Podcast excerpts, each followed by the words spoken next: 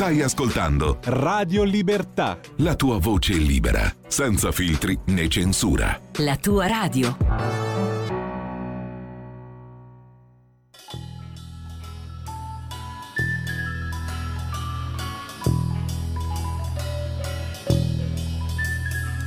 Try not to get worried, try not to turn on to problems that upset you. Well, don't you everything's alright? Yes, everything's fine. And we want you to sleep well tonight. Let the world turn without you tonight. If we try, we'll get by, so forget all about us tonight. Everything's alright, yes, everything's alright, yes. Sleep and I shall soothe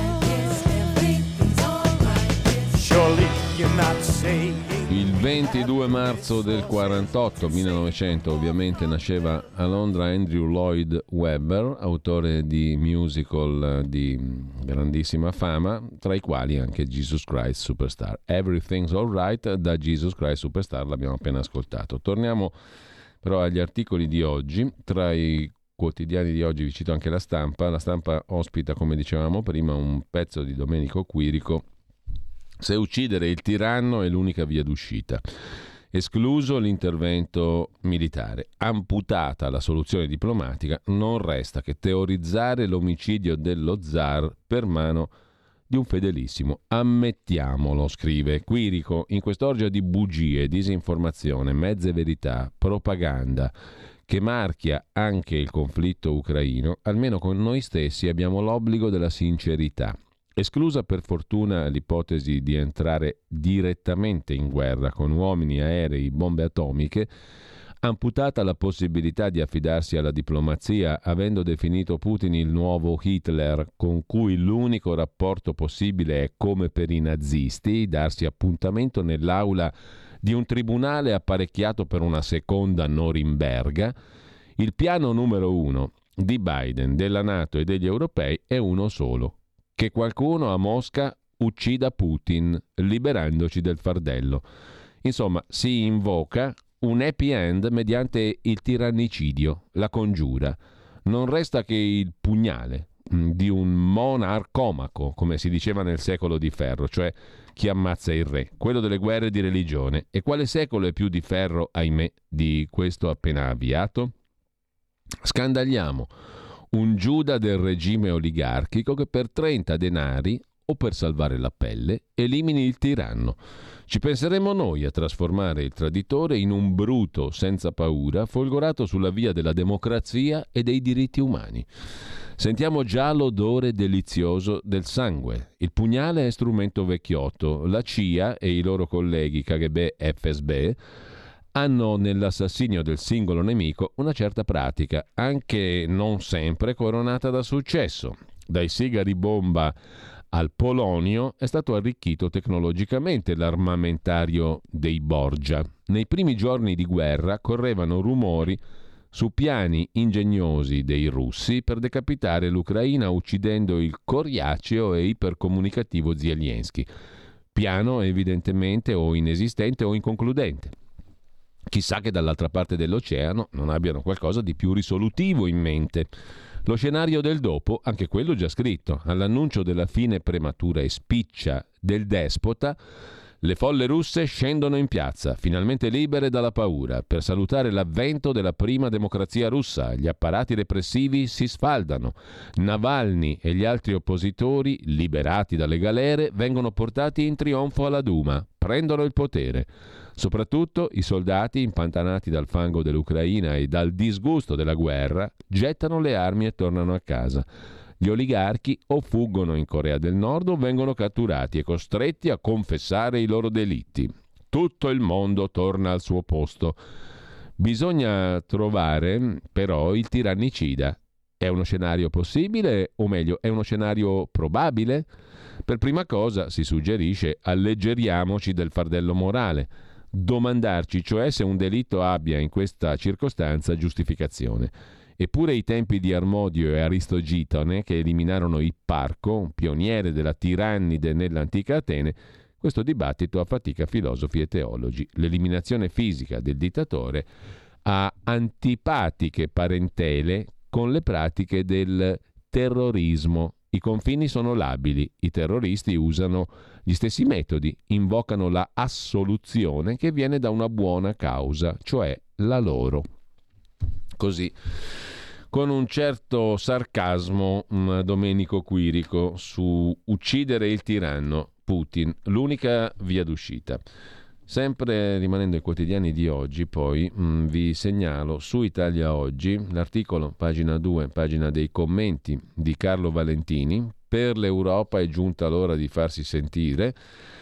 Paradossalmente l'attacco russo farà uscire l'Unione Europea dal suo limbo, scrive Valentini, mentre Martino Loiacono osserva la pandemia è l'altro tema del discorso Covid. La pandemia sta scomparendo, ma le restrizioni devono restare. La posizione di speranza condivisa anche dal PD. Con l'annuncio della fine dello stato d'emergenza il 31 marzo è iniziato, sebbene in sordina per via della guerra in Ucraina, il dibattito sulla nuova normalità. Lega e Fratelli d'Italia per il ritorno alla normalità, il campo progressista per una nuova normalità.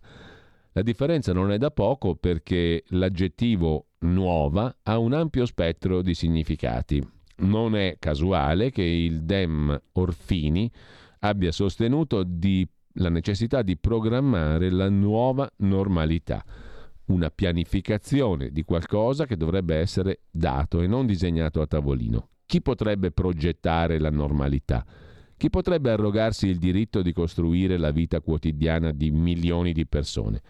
Se la pandemia è sotto controllo sarebbe inutile imporre nuove norme, restrizioni o controllo sociale. E invece la nuova normalità assomiglia a un'altra pianificazione burocratica, scrive lo Iacono. La sinistra progressista sembra non avere abbandonato la tentazione regolatrice con cui vorrebbe pianificare e organizzare ogni aspetto dell'esistenza, colpendo così le libertà individuali. Sempre rimanendo a Italia oggi, poi, e però tornando alla questione della guerra, c'è una conversazione di Carlo Valentini con Giovanni Paolo Ramonda, che è appena tornato da Leopoli. È il presidente della comunità Papa Giovanni XXIII, associazione fondata in Italia negli anni 60 da Don Oreste Benzi, presente in 40 paesi con 500 strutture di accoglienza e condivisione per persone vulnerabili, vittime di tratta o di conflitti armati. E dice eh, Ramonda, dentro l'inferno della guerra, Leopoli è un immenso campo profughi a cielo aperto. Troppi bla bla porterò i politici sulle rovine ucraine. È diventato un pungolo per i politici, Ramonda li invita a passare dalle dichiarazioni di circostanza alle iniziative concrete andando sul posto. Leopoli, un immenso campo profughi, a cielo aperto, una città paralizzata dalla presenza di decine di migliaia di persone arrivate da tutta l'Ucraina. Nella stazione ferroviaria una folla immensa si accalca senza sosta attorno ai vagoni. In tutta la zona è impossibile trovare luoghi per rifocillarsi e un gran numero di madri, sole coi bambini, si trova a dormire per strada al freddo in condizioni disumane, dice Ramonda, che voleva portare una trentina di parlamentari in Ucraina, ma il Ministero degli Esteri ha sconsigliato l'iniziativa. Lui ha deciso di partire lo stesso con chi ci starà, anche se la data è ancora incerta per via della recrudescenza della guerra. Tra i parlamentari, anche europei, disposti a sfidare il no del Ministero degli Esteri ad andare con Ramonda in Ucraina ci sono Pierfrancesco Maiorino e Simona Bonafè del PD, Nicola Grimaldi, 5 Stelle, Isabella Rauti, Fratelli d'Italia. Un drappello che Ramonda intende guidare sulle macerie per gridare di mettere fine a questo orrore. È diventato un pungolo per i politici e dice in un mondo sempre più ricco, interconnesso, sempre più persone si spostano, abbandonano la propria causa, la propria casa, chiedo scusa, a causa di guerre, catastrofi e povertà, alla ricerca di un luogo dove poter vivere nel rispetto della propria dignità. La crisi ucraina emerge per l'entità delle migrazioni che sono in atto e per l'urgenza delle azioni coordinate e richieste. Chiediamo al governo che si attivi subito presso il Consiglio europeo. Ma eh, da Italia Oggi torniamo brevemente al quotidiano Libero con Andrea Morigi che si occupa a proposito di pace, di dove fabbrichiamo le armi italiane, dai radar ai cannoni. Il nostro paese è il sesto al mondo tra gli esportatori. Nel 2020 gli ordini hanno raggiunto quota 3 miliardi 900 milioni di euro. Il Made in Italy si afferma anche grazie a munizioni navali e terrestri, siluri, droni sottomarini, radar, cannoni automatici. Difficile batterci anche nella realizzazione di fregate, corvette, pattugliatori e sommergibili. Parte di quella roba che eh, con la mediazione di D'Alema si voleva vendere alla Colombia. No? È un'eccellenza che tocca tutte le regioni senza escludere le isole. In Sardegna, a Domus Novas, la RVM è specializzata in bombe d'aereo e spolette. In Sicilia, invece, a Scanzano, in provincia di Palermo, opera Telespazio che ha stabilimenti e centri di ricerca sul Fucino, nell'Aquilano, a Geralario nel Comasco, a Matera.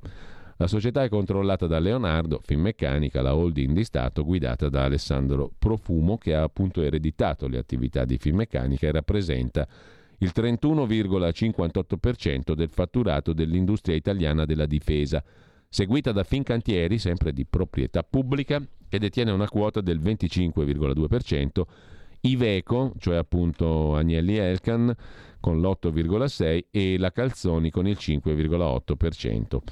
In sostanza 3,9 miliardi di euro gli ordini all'industria bellica italiana nel 2020, scrive Andrea Morigi su Libero. Sempre su Libero, in pagina economica, c'è un'altra questione messa in primo piano, ovvero la produzione di acciaio. Abbiamo buttato dieci anni, serve acciaio ma l'ILVA resta paralizzata. Nel 2012 il primo sequestro degli altiforni. Oggi tutto bloccato, le strutture sono confiscate, Invitalia non riesce a subentrare e l'azienda continua a chiedere la cassa integrazione. Il governo ora si preoccupa perché manca l'acciaio, il metallo. Nel maggio dell'anno scorso, oltre a una raffica di condanne in primo grado, la Corte d'Assise di Taranto ha disposto un altro sequestro dei forni.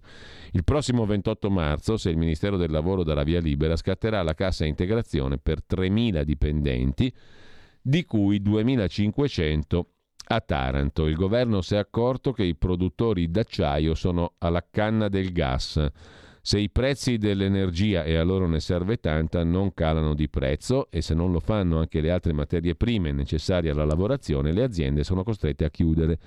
Prospettiva catastrofica per mezza manifattura italiana, visto che il prezzo dell'acciaio è schizzato alle stelle, comprarlo all'estero è diventato impossibile, insostenibile. Il ministro Orlando ha detto di essere preoccupato dal rischio di interruzione della produzione di acciaio.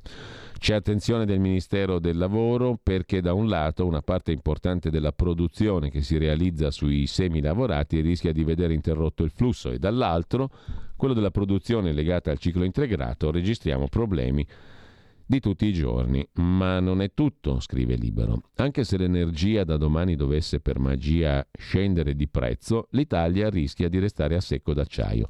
Per quanto possa sembrare incredibile, uno dei principali distretti di produzione del paese è ancora impantanato in un groviglio di sconsiderate iniziative politico-giudiziarie che lo tiene paralizzato da circa dieci anni. Lasciamo anche la pagina economica di Libero, torniamo a Italia Oggi, dalla quale vi segnalo, a pagina 6, l'articolo di Tino Oldani nella sua rubrica Torre di controllo, la globalizzazione ha reso più forti e aggressive le autocrazie, Cina e Russia, a scapito delle democrazie che ora si riarmano. Dopo l'aggressione militare di Putin contro l'Ucraina, l'Europa si riarma. In attesa di un esercito europeo, la Germania si è mossa per conto suo e ha deciso di spendere la mostruosa cifra di 100 miliardi per potenziare il suo apparato militare. Anche l'Italia ha deciso di spendere di più per la difesa, fino ad arrivare al 2% del PIL, da 30 a 37 miliardi l'anno nel giro di 3-4 anni. Ma a giudicare dalle frequenti partecipazioni ai talk show sull'Ucraina dei neneisti, né con Putin né con l'Ucraina, e dei pacifisti contrari all'invio di armi a Kiev, è facile prevedere che il vecchio pacifismo di sinistra si ergerà a censore del nuovo corso, bollando come guerrafondai il governo Draghi, la Nato e gli Stati Uniti. Intanto le più forti nel, nel mm, contesto attuale sono le autocrazie, cioè i regimi autoritari di Cina e Russia, a scapito delle democrazie che cercano di riarmarsi. Mette l'attenzione invece sulla Siria, completamente dimenticata, Filippo Merli su Italia Oggi a pagina 14, un'emergenza appunto dimenticata, neve sulle tendopoli siriane, nevica anche in Siria e i prezzi del cibo salgono alle stelle. L'attenzione è tutta concentrata sull'Ucraina, la crisi umanitaria siriana resta gravissima. 600.000 i morti della guerra in Siria, oltre 600.000 in questi anni. La neve sta coprendo anche i ricordi, scrive Italia Oggi, mentre l'attenzione è tutta sull'Ucraina, i profughi della guerra civile in Siria si sentono dimenticati nei campi ricoperti di fango e ghiaccio, senza riscaldamento, con beni che scarseggiano, anche per gli effetti dell'invasione della Russia nell'Ucraina, che ha contribuito all'aumento di gas e petrolio.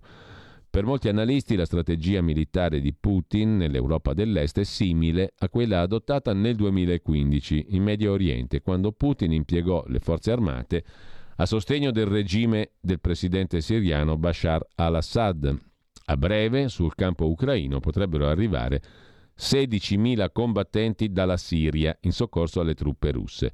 Volontari li ha definiti Putin che sarebbero pronti a fare la loro parte al fianco di Mosca. In Siria, nel frattempo, i milioni di rifugiati dalla guerra più sanguinosa del XXI secolo, con oltre 600.000 vittime, sono alle prese col clima rigido e con la neve che affligge le tendopoli. Così su Italia Oggi. Eh, Italia Oggi mh, mm, la lasciamo con l'articolo da Berlino di Roberto Giardina. Olaf Scholz è già in crisi dopo 100 giorni di governo. È stato travolto da un'inflazione record che tende al 7%. I tre partiti della coalizione stanno litigando di brutto. Il socialdemocratico Scholz è cancelliere da 100 giorni, si fa il primo bilancio, giudizi non positivi. Il successore di Angela Merkel non ha avuto fortuna, ha ereditato la pandemia, Covid sembrava domato e invece i contagi continuano a salire, gli interventi statali per aiutare i tedeschi in difficoltà e la crisi economica hanno provocato l'inflazione, aveva promesso che l'inflazione sarebbe stata sotto controllo, avviene il contrario, tende al 7%, livello mai raggiunto in Germania da mezzo secolo. Non è colpa sua, scrive Giardina su Italia Oggi. Scholz è, arrivato alla, è arrivata, o meglio, è arrivata la guerra in Ucraina e ha fatto saltare ogni previsione. Scholz ha seguito la politica di Angela Merkel nei rapporti con Putin. Oggi anche Merkel è sotto accusa. Ha sbagliato a fidarsi, si è lasciata prendere in giro da Putin. Dopo 100 giorni, poco più di un terzo dei tedeschi dà un giudizio positivo della Ampel Coalition, la coalizione semaforo rosso-giallo-verde tra socialdemocratici, liberali e ecologisti. Oltre il 45% boccia Olaf, Merkel, Olaf Scholz, chiedo scusa del lapsus, Olaf Merkel, e la maggioranza ritiene che resterà alla guida del paese solo per i quattro anni del mandato. Non lo voterebbero per una conferma. Non è mai avvenuto che un cancelliere venga bocciato dopo il primo mandato. Secondo l'ultimo sondaggio, socialdemocratici e cristiano-democratici sarebbero finiti alla pari, 26 a 26. Insomma, i tre partiti stanno litigando di brutto, sottolinea Roberto Giardina. Cambiando completamente argomento, c'è una notizia di cronaca che oggi attrae la nostra attenzione e mh, viene riportata con una certa evidenza dal quotidiano nazionale, giorno Nazione Resto del Carlino. Voi vi ricorderete senza dubbio il 19 giugno scorso Umberto Garzarella, caldaista 37enne di Salò, Greta Nedrotti, studentessa 25enne di Toscolano, sempre sul Garda, alle 23.24 venivano falciati mh, mm, poten- da un potentissimo mh, mm, motoscafo Riva Aquarama mentre fermi nel golfo di Salò sulla loro barchetta guardavano le stelle. Per l'incidente il proprietario del motoscafo Christian Theismann manager 52enne di Monaco di Baviera e il suo amico e coetaneo Patrick Kassen che pare guidasse da luglio ai domiciliari ieri in tribunale sono stati condannati rispettivamente a due anni e undici mesi e a quattro anni e mezzo. Rispondevano di duplice omicidio colposo, naufragio e omissione di soccorso. Per il caso dei fidanzati del Garda falciati da un motoscafo, condanne lievi. I turisti tedeschi sconteranno appunto due anni, undici mesi l'uno, quattro anni e mezzo l'altro. Non è stata dimostrata l'ubriachezza dei due imputati, è caduta anche l'omissione di soccorso e mh, mm, i parenti delle vittime sono parecchio contrariati da questa sentenza. Il giudice non ha riconosciuto la contestazione di omissione di soccorso, ha concesso le attenuanti generiche e quella da risarcimento già corrisposto alle parti offese. L'assicurazione Mannheimer ha accordato 2 milioni e mezzo ai parenti di Greta, 1 milione e 300 mila alla famiglia di Umberto, qualche migliaia di euro alla Guardia Costiera. E il giudice ha infine disposto la confisca del motoscafo. Di più non si poteva fare, la legge italiana è questa, non ci resta che accettare il giudizio, hanno detto i genitori di Greta, Raffaele e Nadia Nedrotti. E il riferimento è alla mancata equiparazione legislativa tra omicidio stradale e omicidio nautico. Non ci aspettavamo pene più alte, ci auguriamo quantomeno, eh, hanno detto i genitori, ci auguriamo quantomeno che questa vicenda serva ad altri.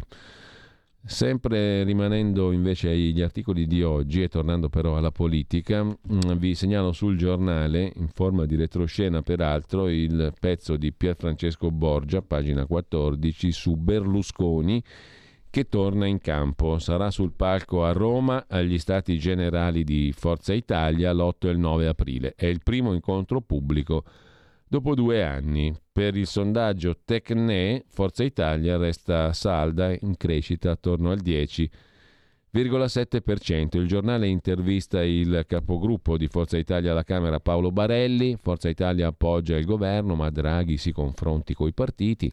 Contro la crisi energetica basta populismo, ci serve il nucleare di ultima generazione. Berlusconi parla sempre di coalizione unita, gli altri parlano più dei partiti. Sul giornale poi mh, mm, c'è il pezzo di Luca Fazzo che ci racconta come si voleva dimostrare CVD come è andata a finire la vicenda alla Procura di Milano della Loggia Ungheria. Quell'assist dei giudici per salvare Davigo sui verbali di Amara che gli ha portato il PM Storari. Le motivazioni della soluzione di Storari aiutano anche Davigo non fu reato ricevere quei verbali. Insomma, è finito mm, tutto a taralluci e vino. L'ex Mani Pulite da Vigo è stato rinviato a giudizio per rivelazione di segreto, però insomma è molto probabile che se la caveranno tutti con niente, sostanzialmente. Su Repubblica invece abbiamo un articolo che ci riporta al tema delle elezioni comunali, i partiti e il puzzle delle comunali da Palermo a Verona, la destra è spaccata, le coalizioni alle prese con la scelta dei candidati in vista delle elezioni amministrative di tarda primavera, regge quasi ovunque l'intesa PD 5 Stelle. Lega, Fratelli d'Italia e Forza Italia pagano le lacerazioni dopo la spaccatura sul bis di Mattarella. In Sicilia situazione complicata, i renziani vanno da soli a Palermo, a Genova tentati dal nome del centrodestra, i renziani naturalmente. Mentre chiudiamo mh, con una recensione di Marco Revelli sulla stampa di oggi a proposito di un libro che ci riporta alla famiglia Donat Catten, la tragedia dei Donat Catten, gli anni di piombo in casa, una famiglia a pezzi, un'epoca di sconvolgimenti. Quando Marco Donat Catten fu arrestato perché militante di prima linea, finì anche la carriera del padre Carlo. Un dramma umano che si intreccia con uno scandalo senza precedenti per la Prima Repubblica. Il libro si intitola Il figlio terrorista, l'autrice Monica Galfré, edito da Einaudi, 18 euro e mezzo mm, e lo recensisce oggi appunto Marco Revelli sulla stampa di Torino. Eh, detto questo, adesso mm, lasciamo eh, la rassegna stampa. Mm, prima della pausa andiamo a dare un'occhiata anche anche ai messaggi. Hai aperto un pochino le linee quando c'era il periodo degli abbonamenti e poi stop. Qua le linee sono sempre aperte, quando si vuole. Purtroppo poi ci sono anche delle scelte da fare. Io ritengo, ho ritenuto anche oggi che sia stato più utile impegnare l'ora eh, della trasmissione che non ha potuto fare il professor Volli per darvi per darvi qualche notizia in più, per qualche approfondimento in più. Tra poco poi abbiamo mm, il, il vicepresidente della Commissione Finanze Gusmeroli, le linee volendo le possiamo riaprire. Guardi, queste osservazioni è meglio che non le fate perché sono 25 anni che abbiamo le linee aperte, quindi non è questione. E gli abbonamenti li sollecito comunque. In ogni caso non si può dire che qui non ci sia modo di esprimersi, perché le, le, telefonate sono aperte tutto il giorno. Grande pezzo, me l'ero dimenticato. Quale? Eh, il pezzo musicale Saluto Pino, al quale non ho risposto a una mail, ma ehm, gli risponderò. Sono giorni in cui si hanno tantissime cose da fare. Comunque Saluto Pino che ci scrive, ma se ieri Molinari in radio diceva che non era molto per l'invio di armi, adesso nell'intervista alla stampa dice il contrario. Come si fa a comportarsi così? Sono con Pillon. Ma come si fa ad applaudire chi potrebbe portarci a un disastro mondiale? Avete notato i toni aggressivi, violenti e offensivi che usa anche nei confronti dell'Occidente? Penso sia uno squilibrato, senza per questo non condannare le aggressioni e il diritto alla legittima difesa. Immagino che si riferisca a Zelensky, l'amico Pino. Siamo dei dementi, rischiamo di pentircene amaramente a dare retta ad attori squilibrati. Eh, altro messaggio, spero che quando parlerà Zelensky, scrive Paola, i leghisti escano dall'aula. Ho mm, la certezza che questa speranza di Paola verrà ampiamente tradita.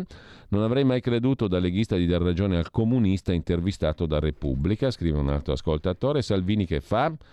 Informazione italiana molto neutrale, ironizza un altro ascoltatore, non si capisce guardando la TV che siamo per gli ucraini contro i russi, ma non sappiamo nulla di, di, nulla. Tutti parlano prove zero. Intanto noi apriamo le famose linee, le famose linee telefoniche le apriamo, sentiamo chi vuole intervenire, cosa vuole dire. Non c'è nessuna censura, carissimi amici. Questa si chiama Radio Libertà, ma c'è anche la libertà da parte del direttore, del conduttore, di chi fa la rassegna stampa di cercare di offrirvi roba per pensarci sopra. Poi ne fate quello che volete. Ci pensate, non ci pensate, rigettate la, la, la suggerimento, fate quello che vi pare. D'altronde questa è la casa delle libertà, come diceva Corrado Guzzanti, no? E evito la battuta perché siamo in fascia protetta. Comunque, informazione italiana molto neutrale, non si capisce guardando la TV che siamo per gli ucraini contro i russi, ma non sappiamo nulla di nulla. Tutti parlano prove zero. Altro messaggio, i giornali se le inventano tutte, non sanno più cosa dire, è vergognoso, non si digeriscono più. Chi ci mettono a governare la Russia dopo Putin? Zelensky? Vuoi vedere che Biden ha vita corta? Non regge e via dicendo. Ben sapendo per unanime giudizio, scrive un altro amico ascoltatore, che gli sconti fiscali sul prezzo di benzina, gasolio e GPL sono giusti ma insufficienti, auguriamo una buona giornata a tutti. Buongiorno a tutti, ma Molinari dove vive? chiede Corrado, metalmeccanico da Treviso. Non mi sento di difendere sia l'uno che l'altro. Se è così sicuro del fatto suo, subito al voto e poi vediamo se è così sicuro di tutti. Un'altra critica all'intervista di Molinari. L'abbiamo qui. Mm, il vaccino ha fatto male a Molinari, scrive un altro ascoltatore. E poi ancora, e questi sarebbero i nostri rappresentanti? Povera Lega. Il 40% del PNRR al sud, scrive un altro ascoltatore, si facessero progetti di interesse nazionale, centrali nucleari e inceneritori e non per ristrutturare le loro masserie. Gli eletti faranno da tappezzeria, scrive la verità, ma quello sono, scrive un nostro ascoltatore, tappezzeria. Domanda dov'è la democrazia in Europa? Mauro.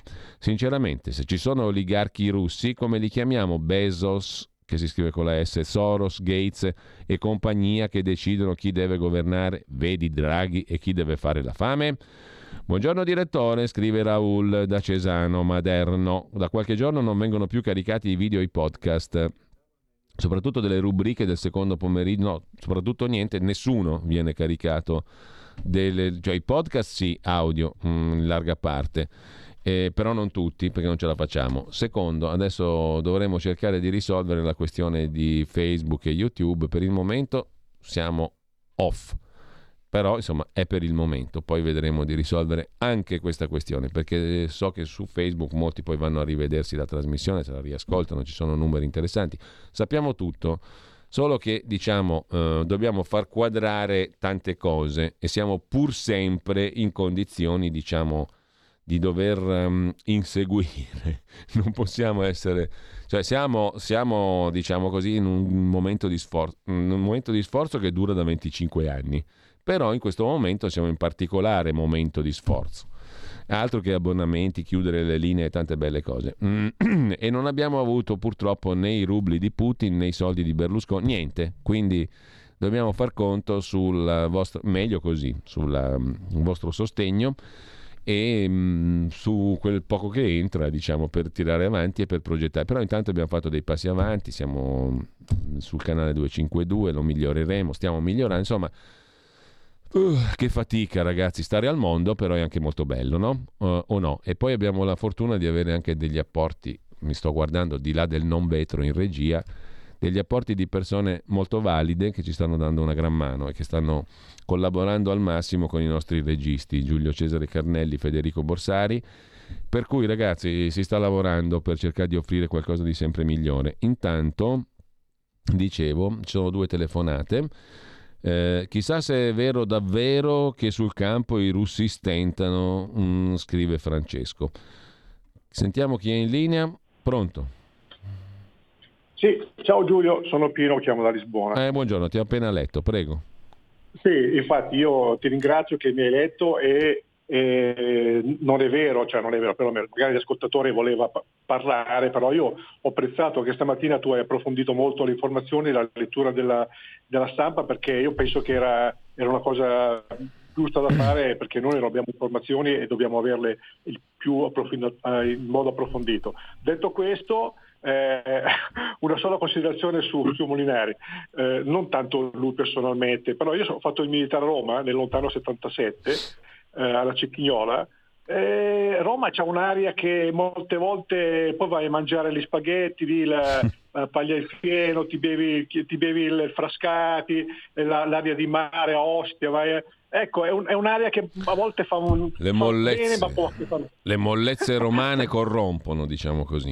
Esatto, può Mm. anche far male. Quindi detto questo, eh, torniamo su seri, eh, solamente 30 secondi. Su Zelensky io mi sono già espresso nel mio messaggio. Io Mhm. penso che al di là del fatto che, le che eh, l'Ucraina, come qualsiasi popolo, ha il diritto di difendersi, su questo e condanno fermamente l'aggressione, però insomma, se- a mio avviso, da come si sta presentando, guarda anche in Israele, questa persona, ma sin dal primo giorno, io ho detto questo qui non mi sembra equilibrato, sembra quasi che questo signore fa- recita- sta stia recitando una parte, sia stato preparato per recitare una parte, tanto è vero che tutta questa oh, grande organizzazione di contatti, di cose, non è casuale. Quindi io no- veramente non darei credito a questo, a questo personaggio in particolare. Grazie. Allora ti ringrazio Pino, c'è un'altra telefonata, poi mi dicono dalla regia che c'è in collegamento anche Alberto Gusmeroli, come vi dicevo prima, e lì parleremo di decreto eh, di delega fiscale e di un paio di argomenti in particolare, anche di più. Intanto però c'era un ascoltatore in linea per cui lo sentiamo. Pronto?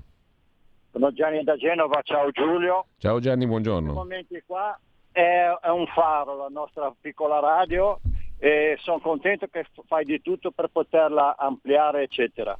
In questi momenti qui io invidio molto il, il- il piccolo popolo armeno che ha una dignità che ne avremo molto bisogno anche qua.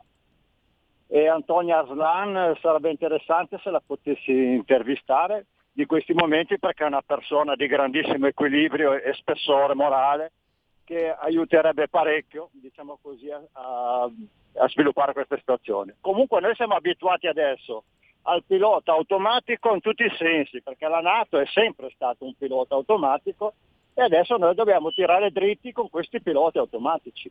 Mai come adesso avremo bisogno di una politica e la Lega avrebbe anche gli uomini, invece ci stiamo afflosciando completamente. E, lì, e non ci resta che sentire una bella musica e andare a, a fare delle belle escursioni che poi ti manderò qualche foto. Va bene, ti ringrazio Gianni. Allora facciamo appunto giusto una piccola pausa musicale microscopica, giusto per segnare una cesura e poi entriamo nell'argomento del quale vi parlavo prima, il fisco.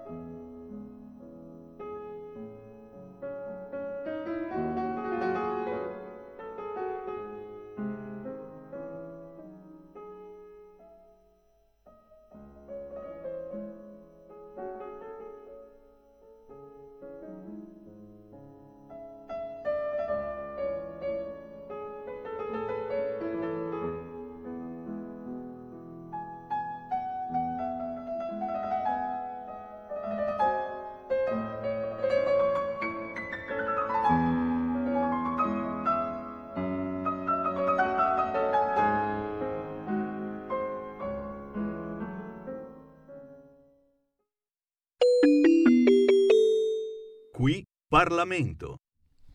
Rieccoci qui, abbiamo ascoltato poco fa, a proposito di musica di cui parlava Gianni da Genova poco fa, appunto un notturno in do diesis minore di Mikola Lishienko, compositore ucraino, che nasce proprio oggi, il 22 marzo del 1842 in quel di Poltava. È considerato il padre della musica ucraina. Fu anche etnomusicologo, catalogò 500 canti tradizionali della sua terra.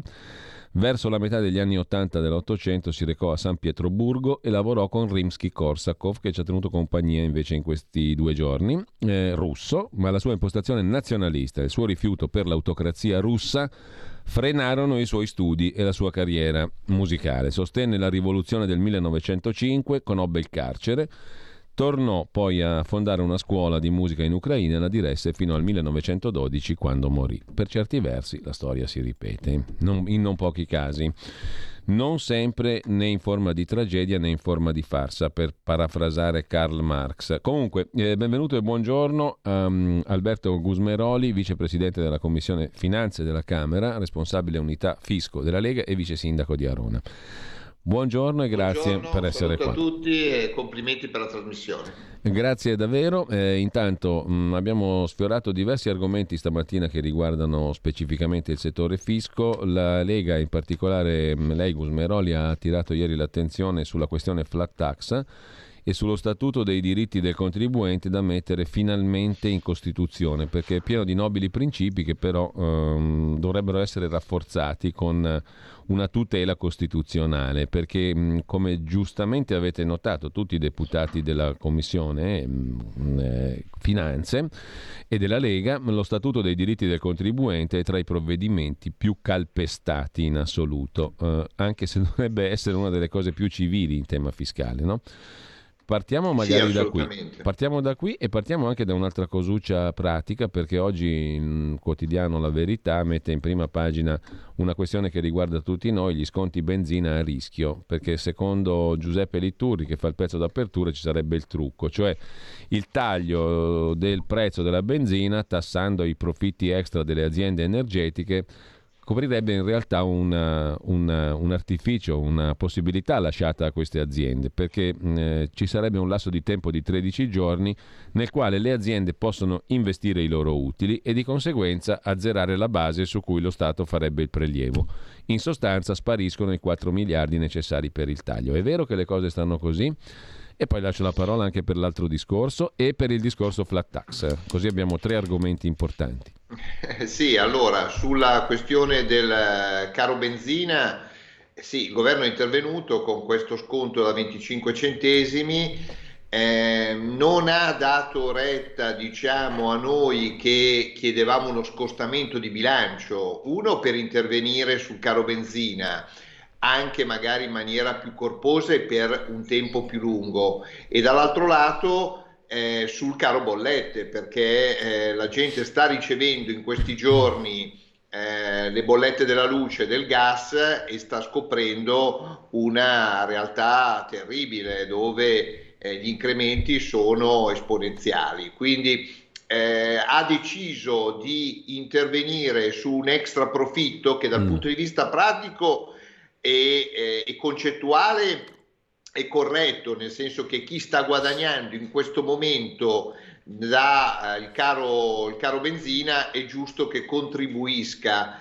Però eh, bisogna vedere che poi tecnicamente la fretta e in qualche modo eh, eh, la non conoscenza esatta della materia non porti a fare degli errori. Quindi io ho letto anch'io la- l'articolo della verità, ehm, ovviamente se, eh, se si verificherà che hanno ragione, il governo dovrà intervenire perché comunque sui 25 centesimi ormai eh, è giusto eh, che si intervenga. Ecco, quindi da questo punto di vista direi che l'argomento, almeno a favore dei cittadini, deve starci. Poi sulla flat tax noi Sì. stiamo lottando perché nella delega fiscale non c'è la flat tax, la mini flat tax che in questo momento ehm, diciamo va eh, viene applicata da 2 milioni di attività economiche su 5 milioni, quindi il 40% delle attività economiche italiane sta utilizzando questo sistema che è semplicissimo, che è a bassa tassazione perché chi inizia una nuova attività paga solo il 5% per 5 anni.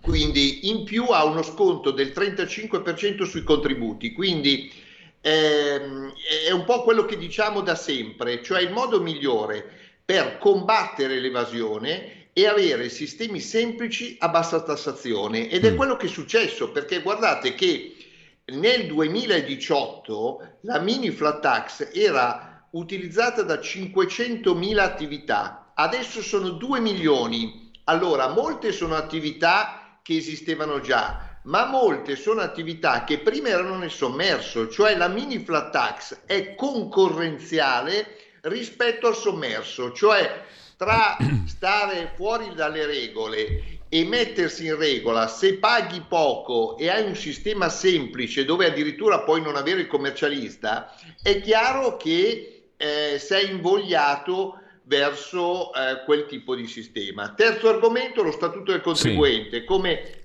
diciamo, lo statuto del contribuente è una legge dello Stato che però il fisco, il legislatore, i governi in tutti questi anni, io dico da Monti in poi, eh, tranne eh, probabilmente quel momento eh, di un anno scarso in cui abbiamo governato noi, dove eh, per esempio abbiamo spostato il pagamento delle tasse con larghissimo anticipo, ma normalmente lo statuto del contribuente è una legge calpestata. Cosa dice lo statuto del contribuente? Lo statuto del contribuente dice sostanzialmente non puoi fare norme retroattive, non puoi ehm, avvisarmi o cambiare le regole in corso su norme fiscali. Pensiamo che cosa è stato fatto sul bonus, eh, sui bonus edilizia del 110%, del facciate e delle ristrutturazioni. Da quando è in vigore, cioè da scarsi due anni,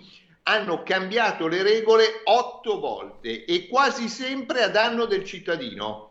Pensiamo all'articolo 28 del decreto sostegni ter che ha praticamente bloccato la cessione del credito, sconto in fatture per due mesi, con adesso i, quelli che hanno avviato delle ristrutturazioni sul, sulle villette che hanno come eh, limite di scadenza il 30 giugno e che sono in ansia perché grazie a un intervento sbagliatissimo del governo per due mesi hanno visto sospese le loro ristrutturazioni e adesso magari non fanno in tempo al 30 giugno, anzi qui bisogna fare un appello come quello che stiamo facendo come Lega al governo perché proroghi almeno dei due mesi persi il bonus eh, 110% per le villette che scade appunto al 30 giugno. Eh, Gusmeroli, eh, tre questioni sui tre punti. Allora, primo, la flat tax, lei l'ha riassunta molto efficacemente, non riesco a capire il motivo politico per cui un provvedimento così utile alla fine, no? Che sia targato Lega, che sia targato Marte, Urano, Giove, Putin o Zelensky, eh, era un provvedimento utile, no?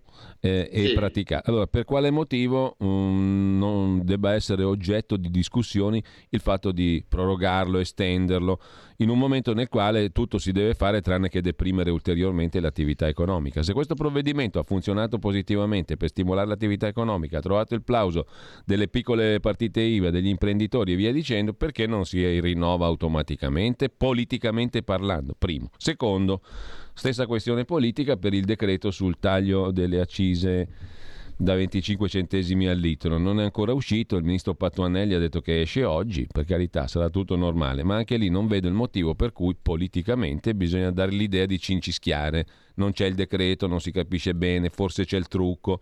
Pare di essere all'epoca del governo Conte, francamente, certi- per certi aspetti. Il terzo punto è più palese, diciamo lei l'ha appena illustrato, quello della costituzionalizzazione di determinati principi. Però anche qui c'è un tema politico, non doveva essere questo il governo dei migliori, quelli che fanno senza perdere tempo in blattere e in chiacchiere? E anche lì, insomma, c'è da fare qualcosa anche a livello comunicativo, forse. Sì, allora diciamo che eh, noi abbiamo mandato al governo, in questo governo dei migliori, diciamo tre ministri di grande peso e loro stanno facendo bene, però eh, molto onestamente altri ministri non stanno facendo bene, però diciamo che sta facendo bene il Parlamento. Per esempio, eh, io sono molto ottimista che la mini flat tax si riesca a conservare. Noi oggi pomeriggio alle due e mezza abbiamo un incontro di maggioranza. Eh, stiamo cercando di far capire eh, quello che capirebbe chiunque dotato di buonsenso, cioè se un sistema funziona, se un sistema addirittura serve a lottare contro l'evasione, che è uno dei temi italiani, no? Eh, perché devi avversarlo? Devi avversarlo perché eh, è a bassa tassazione ed è molto semplice? A volte io credo che alcune forze politiche amino la complicazione, perché dietro la complicazione c'è la possibilità in qualche modo di piazzare persone, di far lavorare delle persone dietro la burocrazia. Ecco, su questo eh, dobbiamo, dobbiamo ancora di più intervenire. Eh, la mini flat tax Sì. No, abbiamo, abbiamo letto importante. stamattina che il governo starebbe cercando una mediazione su questa flat tax per i lavoratori autonomi. Ma io mi domando, appunto, ripeto, politicamente, che, che mediazione ci deve essere su una cosa che funziona e che è utile? Ah, assolutamente, infatti noi andremo dritti, siamo andati dritti sul catasto, eh, hanno cercato di farci, di, di farci in qualche modo eh, intendere che serviva per trovare le case abusive quando invece la legge c'è dal 2008 per trovare le case abusive. Eh, ci hanno detto, ah però in centro ci sono case accatastate a valore inferiore, bisogna scovare quella gente lì, ma c'è già la legge anche lì. Quindi eh, alla fine si è scoperto che la riforma del catasto serviva solo, serve solo per tassare di più la casa degli italiani. E noi non ci siamo stati, abbiamo votato, abbiamo perso per un voto 22-23 perché purtroppo qualcuno all'interno del centrodestra non, è, non ha serrato i ranghi, ma sulla mini flat tax non accettiamo sconti. Perché? Perché lo dicono i numeri, cioè il 40% delle attività economiche, ma come si può pensare in questo momento di difficoltà economica con bollette alle stelle, con benzina alle stelle, con inflazione alle stelle, con materie prime che non si trovano, andiamo ad aumentare la tassazione al 40% delle attività economiche italiane, ma è una follia. Eh, mi perdoni, e per quanto concerne invece un'altra questione della, mh, contenuta nella delega fiscale, se non sbaglio, la questione del cashback, il rimborso delle spese fatte con carte di credito e strumenti telematici di pagamento, Mm, su quello ci può dire a che punto siamo? Perché anche lì mi sembra che ci fosse da discutere, mediare, vedere, eccetera. Sì, diciamo che eh, allora mh, è stato proposto eh, un sistema che noi riteniamo che debba essere opzionale, uno deve poter scegliere tra la deduzione in dichiarazione dei redditi oppure la deduzione direttamente della spesa medica nel momento in cui uno la paga. Il tema, il tema è questo. Uno, che c'è già una legge che per noi è anticostituzionale, cioè la persona che non ha la carta di credito eh, non può dedurre la spesa medica. Cioè, quindi immaginiamoci la persona anziana che paga in contanti, che prende la pensione e paga le spese mediche in contanti, che non può dedurre la, la spesa medica. Cioè, una follia, no? Ecco, eh, io ero eh, a Pisa eh, venerdì al congresso dei commercialisti, ho detto ma non esiste che dei commercialisti, solo perché hanno la casacca del PD o dei 5 Stelle, propongano una cosa che è anticostituzionale, cioè che la, la- la vecchietta non può dedurre la spesa medica se non la paga con carta di credito. Vabbè. Eh, sul cashback delle- degli oneri deducibili bisogna fare attenzione perché lì può essere anche un modo per facilitare l'evasione, quindi bisogna, è, è uno strumento delicato e, e vedremo come verrà scritto eh, per evitare criticità. Ecco, quindi da questo punto di vista, mentre è molto importante se riusciamo a portarlo a casa la ratizzazione del secondo acconto di novembre. Perché? Perché in questo momento il 50% delle tasse che si pagano a novembre in un colpo solo, eh, molte aziende fanno fatica a pagarle e quindi la possibilità di poterle rateizzare in sei rate da gennaio a giugno dell'anno successivo ci dà la possibilità di creare liquidità al sistema e stiamo parlando di alcuni miliardi e soprattutto tante attività economiche non finiscono più a credito perché eh, ovviamente l'anno è finito, possono fare i calcoli definitivi e pagano il 50% delle tasse. Per la prima volta, sarebbe per la prima volta in eh, 70, 50 anni eh, ad anno finito e non in anticipo. Quindi sarebbe una grande, una grande novità, è un progetto di, eh, di legge della Lega e eh, speriamo che ce lo accolgano, ecco, come la- l'abolizione o la riduzione delle ritenute da conto sui lavoratori autonomi. Ecco, intanto abbiamo due telefonate allo 02 66 20 35 29, pochi minuti, ma c'è anche una cosa curiosa, lei l'ha evidenziata, Cusmeroli. C'è chi a sinistra, a proposito di catasto, vuole tassare a valore catastale e non a valore di mercato le case, purché stiano in Gran Bretagna, non in Italia, dopo aver votato in Italia a favore della tassazione a valore di mercato, anziché a valori catastali. Cioè se io ho la casa in Gran Bretagna sal- mi salvo, se ho la casa in Allora, Italia devo essere bastonato. Questa qui è una roba Questa incredibile. sembra una barzelletta, ma è vera. Sì, è vera perché è uno di Italia Viva che è stato eletto all'estero, probabilmente, credo, probabilmente, ha la casa a Londra e qua in Italia ha votato a favore della riforma del L'onorevole catasto Ungaro, l'onorevole Ungaro. Dico per, bene? per tassare a prezzo di mercato tutti gli italiani. Però adesso chiede al Ministero delle Finanze che le case a Londra vengano tassate invece a valore inferiore e dice pure nella interrogazione dice eh, perché se no sarebbe una stangata. Allora, la stangata va bene per gli italiani, ma non va bene per non lo so se lui ce l'ha la casa a Londra, ma se ha fatto una domanda di quel tipo, il dubbio viene, ecco. Allora, due telefonate, pronto? Pronto, buongiorno. Buongiorno a lei, prego. Buongiorno. Augusto D'Alecco.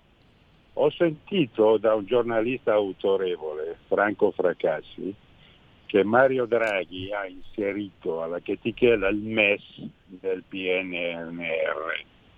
Se è vero, e lo chiedo a Gusmeroli, mi chiedo, è una domanda retorica, che cazzo ci fa la Lega al governo che ormai è diventato pericoloso oltre che liberticida? Vi ascolto per radio e vi ringrazio. Cosa, ma cosa ha inserito? La domanda non, Il non è MES, chiara. il MES. Ah, il MES. Sì, Eh, diciamo aspetti, che il tema, chiedo il tema del MES è un tema, un tema prossimo. Eh, sicuramente c'è questa volontà anche sul MES. Ecco.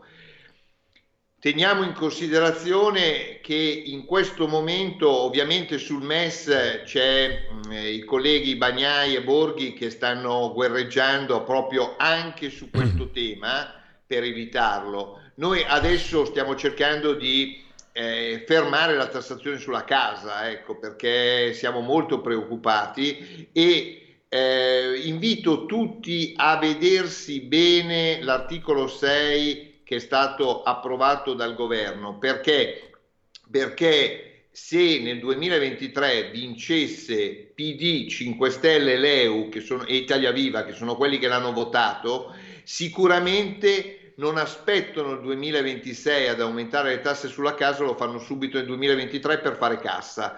Quindi eh, attenzione e tra l'altro non è che riguarda solo le seconde case, ma riguarda anche le prime case, perché? Perché si parla di tasse sulle compravendite, si parla di ISEE, quindi base su cui uno paga la tariffa dell'asilo, scuola, bus mensa, eccetera, eccetera. Quindi il tema catasto è un tema delicatissimo. Allora, facciamo in tempo a prendere l'ultima telefonata, abbiamo due minuti scarsi, pronto?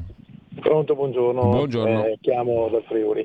Allora, se questo è il governo dei migliori siamo fritti perché guardate un po' cosa sta succedendo col discorso benzina, cioè alla fine siamo quelli che paghiamo sempre di più e tutti zitti e i soldi spariscono. Poi se andiamo a vedere anche i politici, perché qua, allora, dall'EMA sta venendo fuori la storia di questi 80 milioni, possono fare quello che vogliono, si è arricchito con la politica, ha fatto l'impero con la politica, in più adesso si sta arricchendo anche con i soldi delle armi, che sono soldi comunque delle tasse nostre, e nessuno dice niente.